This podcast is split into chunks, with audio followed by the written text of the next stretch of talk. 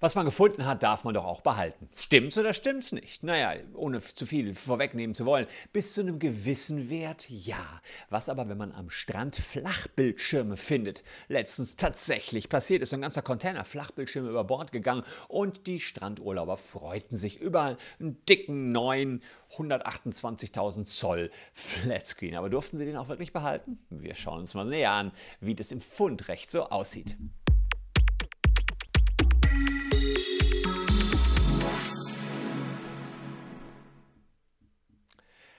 Ich bin Christian Solmecke, Rechtsanwalt. Ja, ich habe nicht Hallo gesagt und Partner der Kölner Medienrechtskanzlei Willeborger und Solmecke.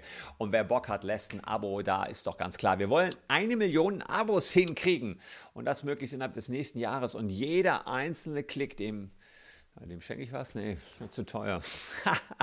Über den freue ich mich jedenfalls. Darf man gestrandete Flachbildschirme mitnehmen? Das will ich euch in dieser WBS Special Woche sagen. Warum WBS Special? Nun, weil ich die Ehre habe, aus dem Taschenanwalt vorlesen zu können. Meinem neuesten Buch war letztens äh, Platz 2 der Spiegel Bestsellerliste. Weit über 10.000 Exemplare sind schon bei euch angekommen. Ihr habt das auch fleißig auf Amazon bewertet, das Buch. Und dafür danke ich euch, denn die meisten oder fast alle Bewertungen waren positiv.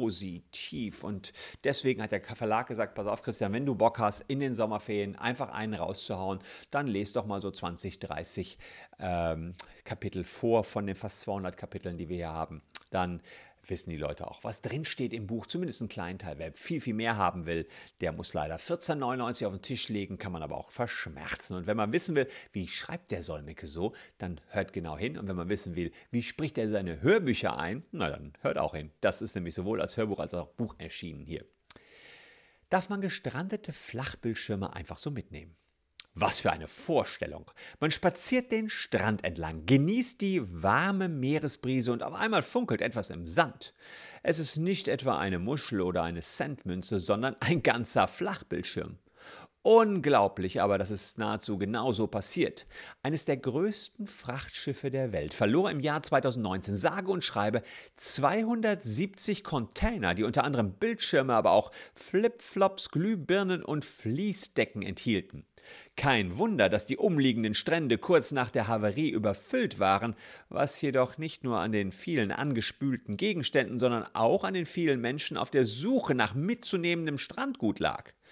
Aber darf der Besucher eines deutschen Strandes auch wirklich alles, was dort angespült wird, mitnehmen?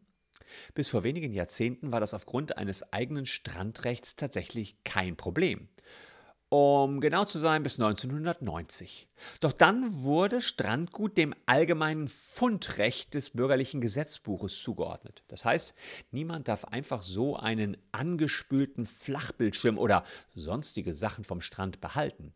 Vielmehr besteht gemäß 965 BGB eine Anzeigepflicht, nach der der Fund der zuständigen Behörde gemeldet werden muss.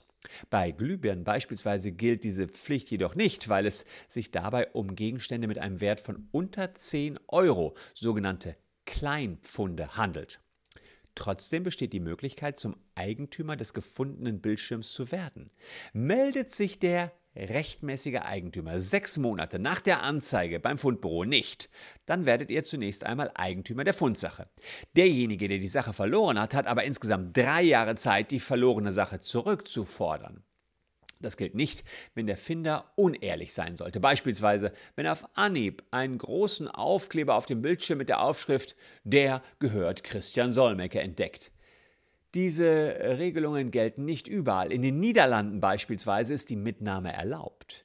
Vielleicht halte ich in meinem nächsten Urlaub dann mal verstärkt nach Flachbildschirmen am Sandstrand Ausschau.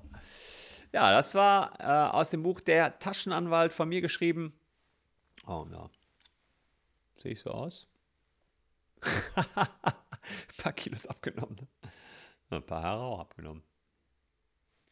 Ähm, und äh, ja, für 14,99 im Yes Verlag erschienen. Äh, wer da äh, Bock drauf hat, ihr hattet unten in der Caption den Hinweis schon gefunden, wie man an das Buch kommt. Ich gebe euch noch einen Hinweis, nämlich ob man äh, Kindern einfach so zur Strafe Hausarrest geben kann.